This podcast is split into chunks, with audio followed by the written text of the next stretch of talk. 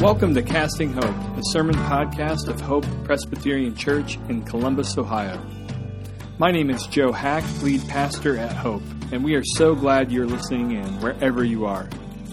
In this moment of social distancing, we hope that our audio and streaming resources meet you where you are at and help you stay connected to God and to His promises. This is the fourth and final Advent uh, fourth and final Sunday of Advent. Advent, as we've said, is a season of waiting.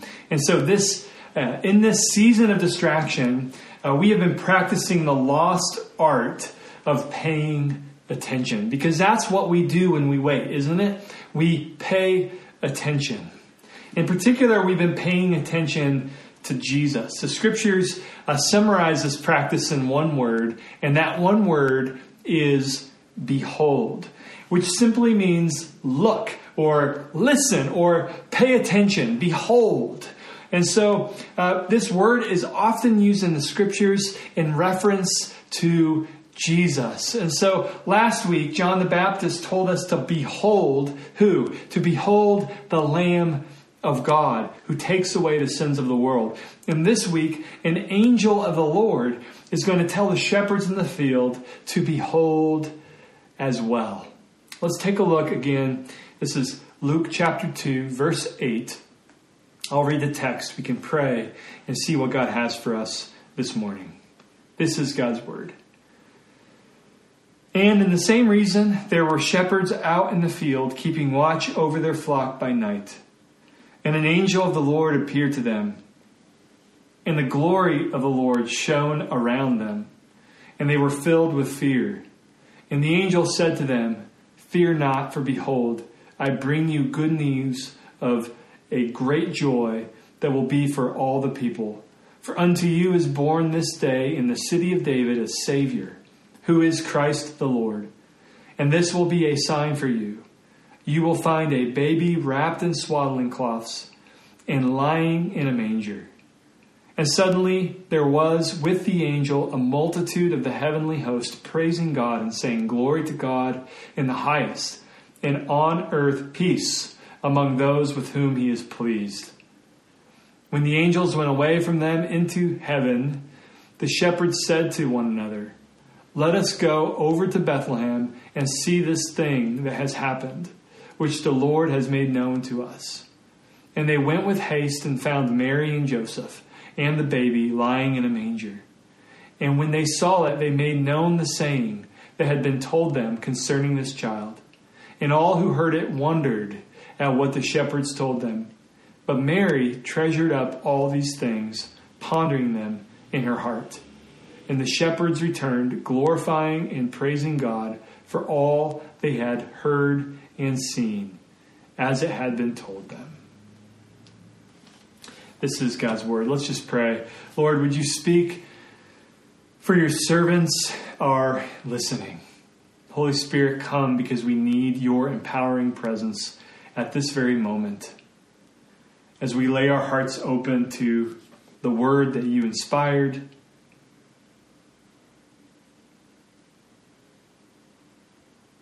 so come.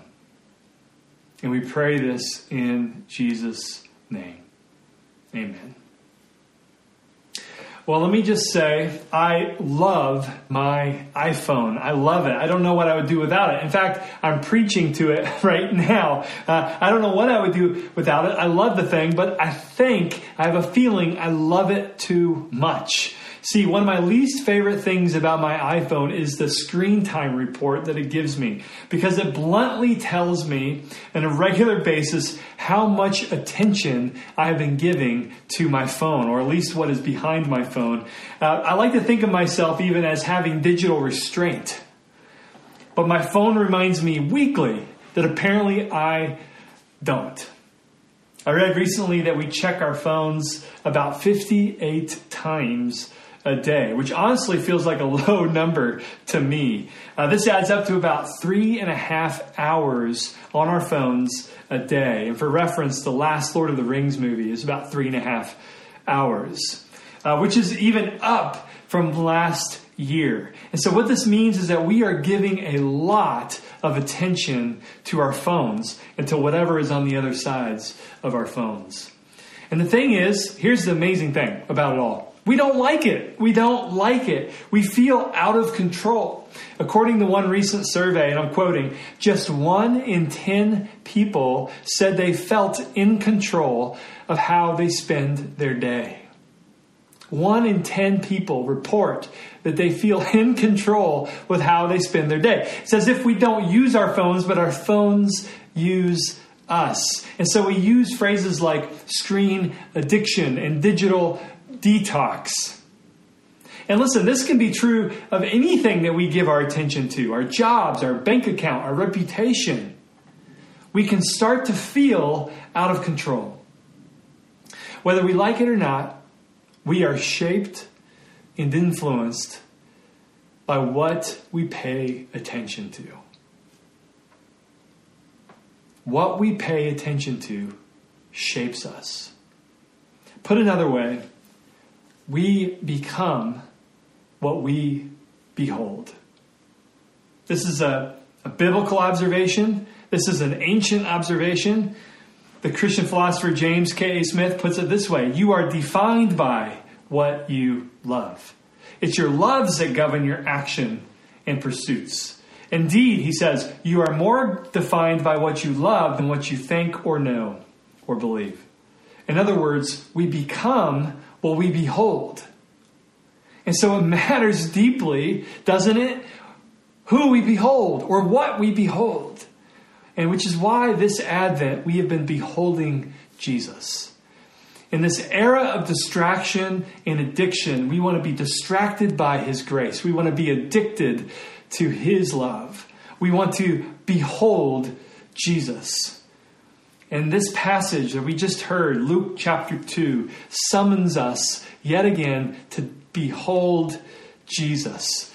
The angel of the Lord tells the shepherds uh, in the field, Fear not, for behold, I bring you good news of great joy that will be for all the people. For unto you is born this day in the city of David a Savior who is Christ the Lord. And this will be a sign for you. You will find a baby wrapped in swaddling clothes and lying in a manger. So, right away, we see in this proclamation from the angel how Christianity is different from all other religions and human philosophies. Religions give good advice, true Christianity gives what does the angel say? Good news. Uh, religions tend to give us great pride or, or great discouragement. Uh, great pride if we succeed in, in the religion, great discouragement if we fail in the religion. But true Christianity, what does the angel say? Gives us true joy, a deep joy, irrespective of our circumstances and our performance. Religion is about personal improvement, and what we hear from this angel is that true Christianity is not about personal improvement, but about beholding a person, the person of Jesus. That's what makes Christmas so radical. It's the celebration of an event it's not a rehearsal of, of things we must do to get God's love. It's basically a remembrance of and a celebration of an event. Something happened in history to save us, outside of us. The birth of a Savior. We either reject Him or behold Him. There is no in between.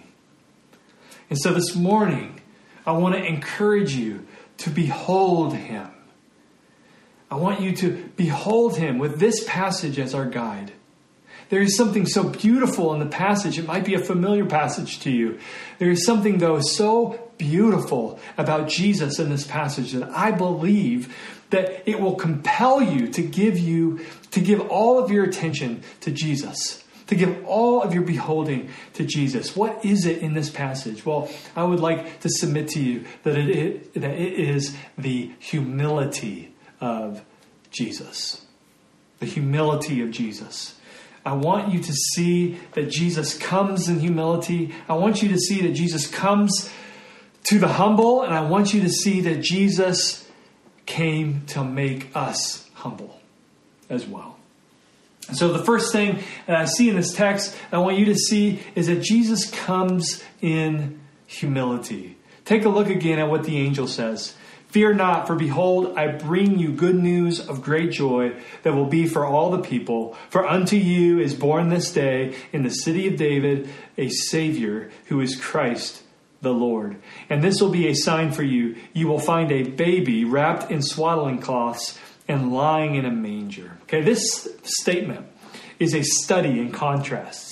On the one hand, uh, Jesus is mighty, and on the other hand, this same mighty Jesus is lying in a manger. So, so on the one hand, Jesus is mighty. This is a contrast to the manger. He's described with three mighty titles Savior, Christ, and Lord. This kind of trifecta of, of might that, that, that Jesus is described as. I mean, you cannot go any higher than these three titles. The Old Testament is clear salvation belongs to the Lord. Jesus is Savior here. He is Savior, which belongs to the Lord. And then, even those in the day uh, that Luke is writing who didn't grow up with the Bible, maybe they didn't know salvation belongs to the Lord, they did know Caesar Augustus. They did know that he also was described as, as Savior. And so they knew that by Jesus being called Savior in this text, that this is a mighty, mighty, mighty one. And then Christ. This is the title that God's people reserved for someone who would embody perfectly the prophets, the priests, and the kings. This was the anointed one, which is what Christ means by oil, which, which all three of those offices were anointed by oil. They were set apart and they would redeem and they would rescue God's people, Christ. And so he is not only Savior, but he is also Messiah. And then to top it all off, uh, this angel declares Jesus as Lord. He's mighty. He's Yahweh in flesh. He's Emmanuel, God with us. He's Savior. He's Christ. And He's Lord. Jesus is mighty. And yet, on the other hand, Jesus, this Jesus, this mighty Jesus, is in a manger.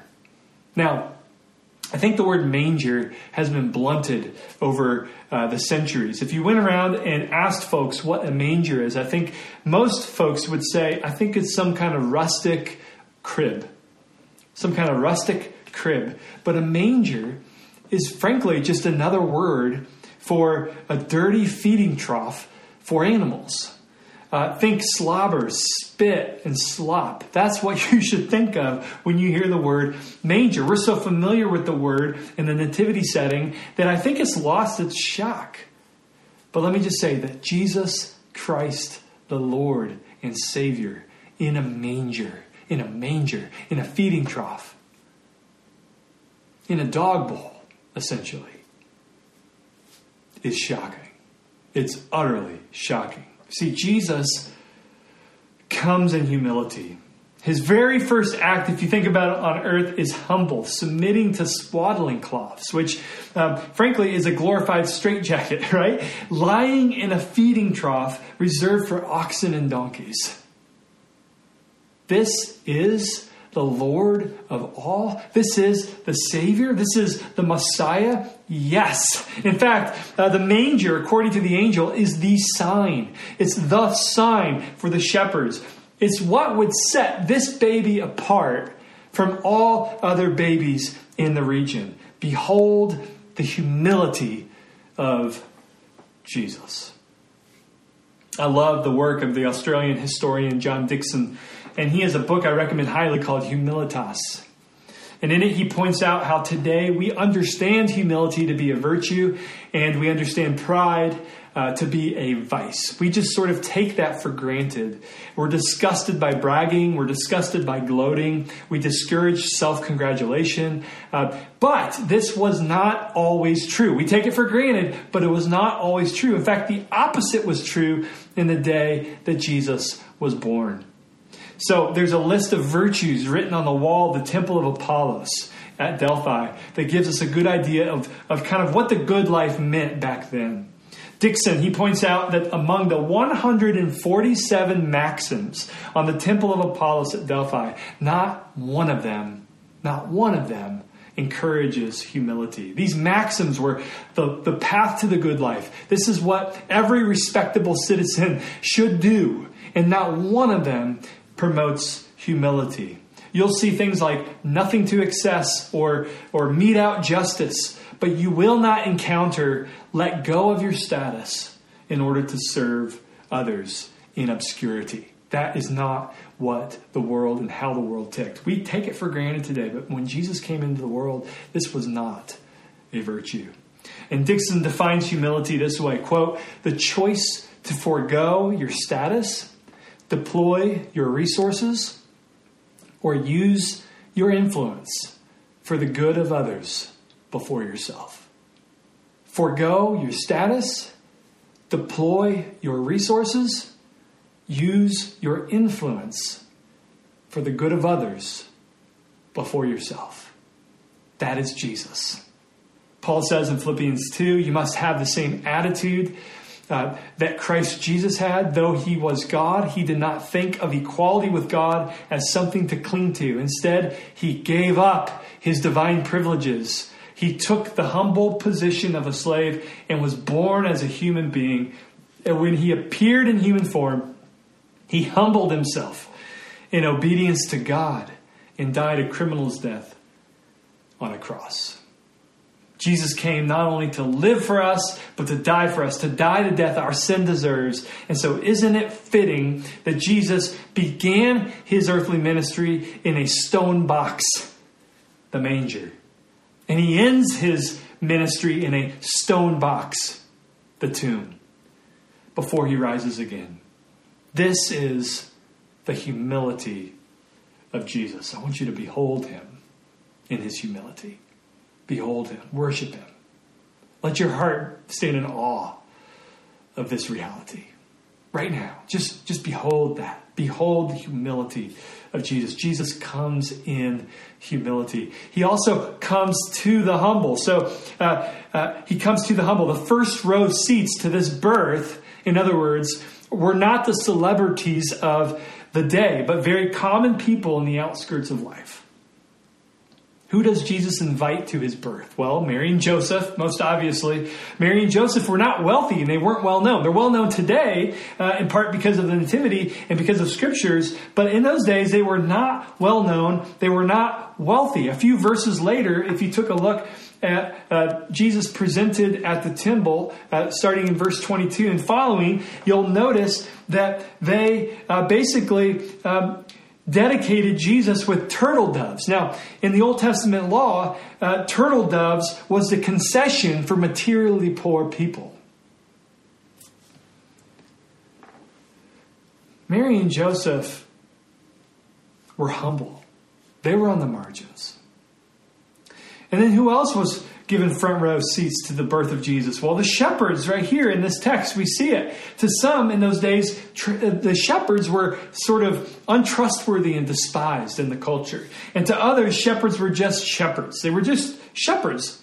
They were just shepherds, normal, everyday people who lived with their flocks, who did their job. No power, no wealth, no influence. They were just shepherds. And for some reason, Jesus not only uh, invites Mary and Joseph, of course, to his birth, but also these shepherds. Darrell Bock, the theologian, says, quote, God is involved not just with the special or the great, but with all people. His announcement of the child's arrival to everyday folk shows his commitment to the mass of humanity. Those on whom God's favor rests include those whose claim to fame, listen, may be nothing more than that they wake up each day and pursue a living in service to God. Now, I'm a bit of an Anglophile, which means I love England and all things England. Um, and for some reason, my Google News algorithm uh, knows this about me. So every day I seem to get British royalty news. Uh, it's pretty funny. Uh, so I know when royal babies are born, and um, I also know, I happen to know that it's a very closed off thing when it happens. There's no access to the common people, right? There's only the inner inner circle is allowed. Um, aristocrats and loyalty, I'm assuming. And then when the baby is revealed, it's a very orchestrated event, isn't it? We even do this. We're not royalty, but we even do this. We reserve the birth of a baby to our inner circle. I often say to couples uh, in, a, in a hospital who have just received the baby that I feel very privileged to be admitted into this inner circle. But the way of Jesus is just upside down to the ways of the world, isn't it? Because for his royal birth, he invites into his presence the humble of the world. He reverses and turns upside down our expectations. Mary knew this. Mary knew this when she sang, He has brought down the mighty from their thrones and exalted those of humble estate. He has filled the hungry with good things, and the rich he has sent away empty. Behold Jesus. He comes in humility and he comes to the humble. And the third thing in this text that we see is that Jesus not only came in humility, he not only came to the humble, but he also um, came to make us humble. And this is a good thing. This is a very good thing. We are designed by God to be humble before Him. Pride and self focus uh, is really our greatest enemy. And as I shared at the beginning of our, of our message, that many of us admit, one in and uh, nine out of ten people admit that they do not feel in control of their life. They feel like life has something more to it. They feel, in a way, trapped or enslaved. We are designed by God to be humble before Him.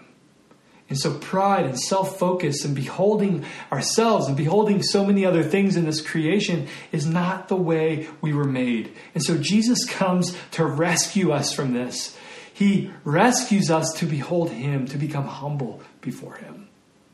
How does He do this? Well, notice what happens to everybody in verses 18 through 19 when they behold Jesus.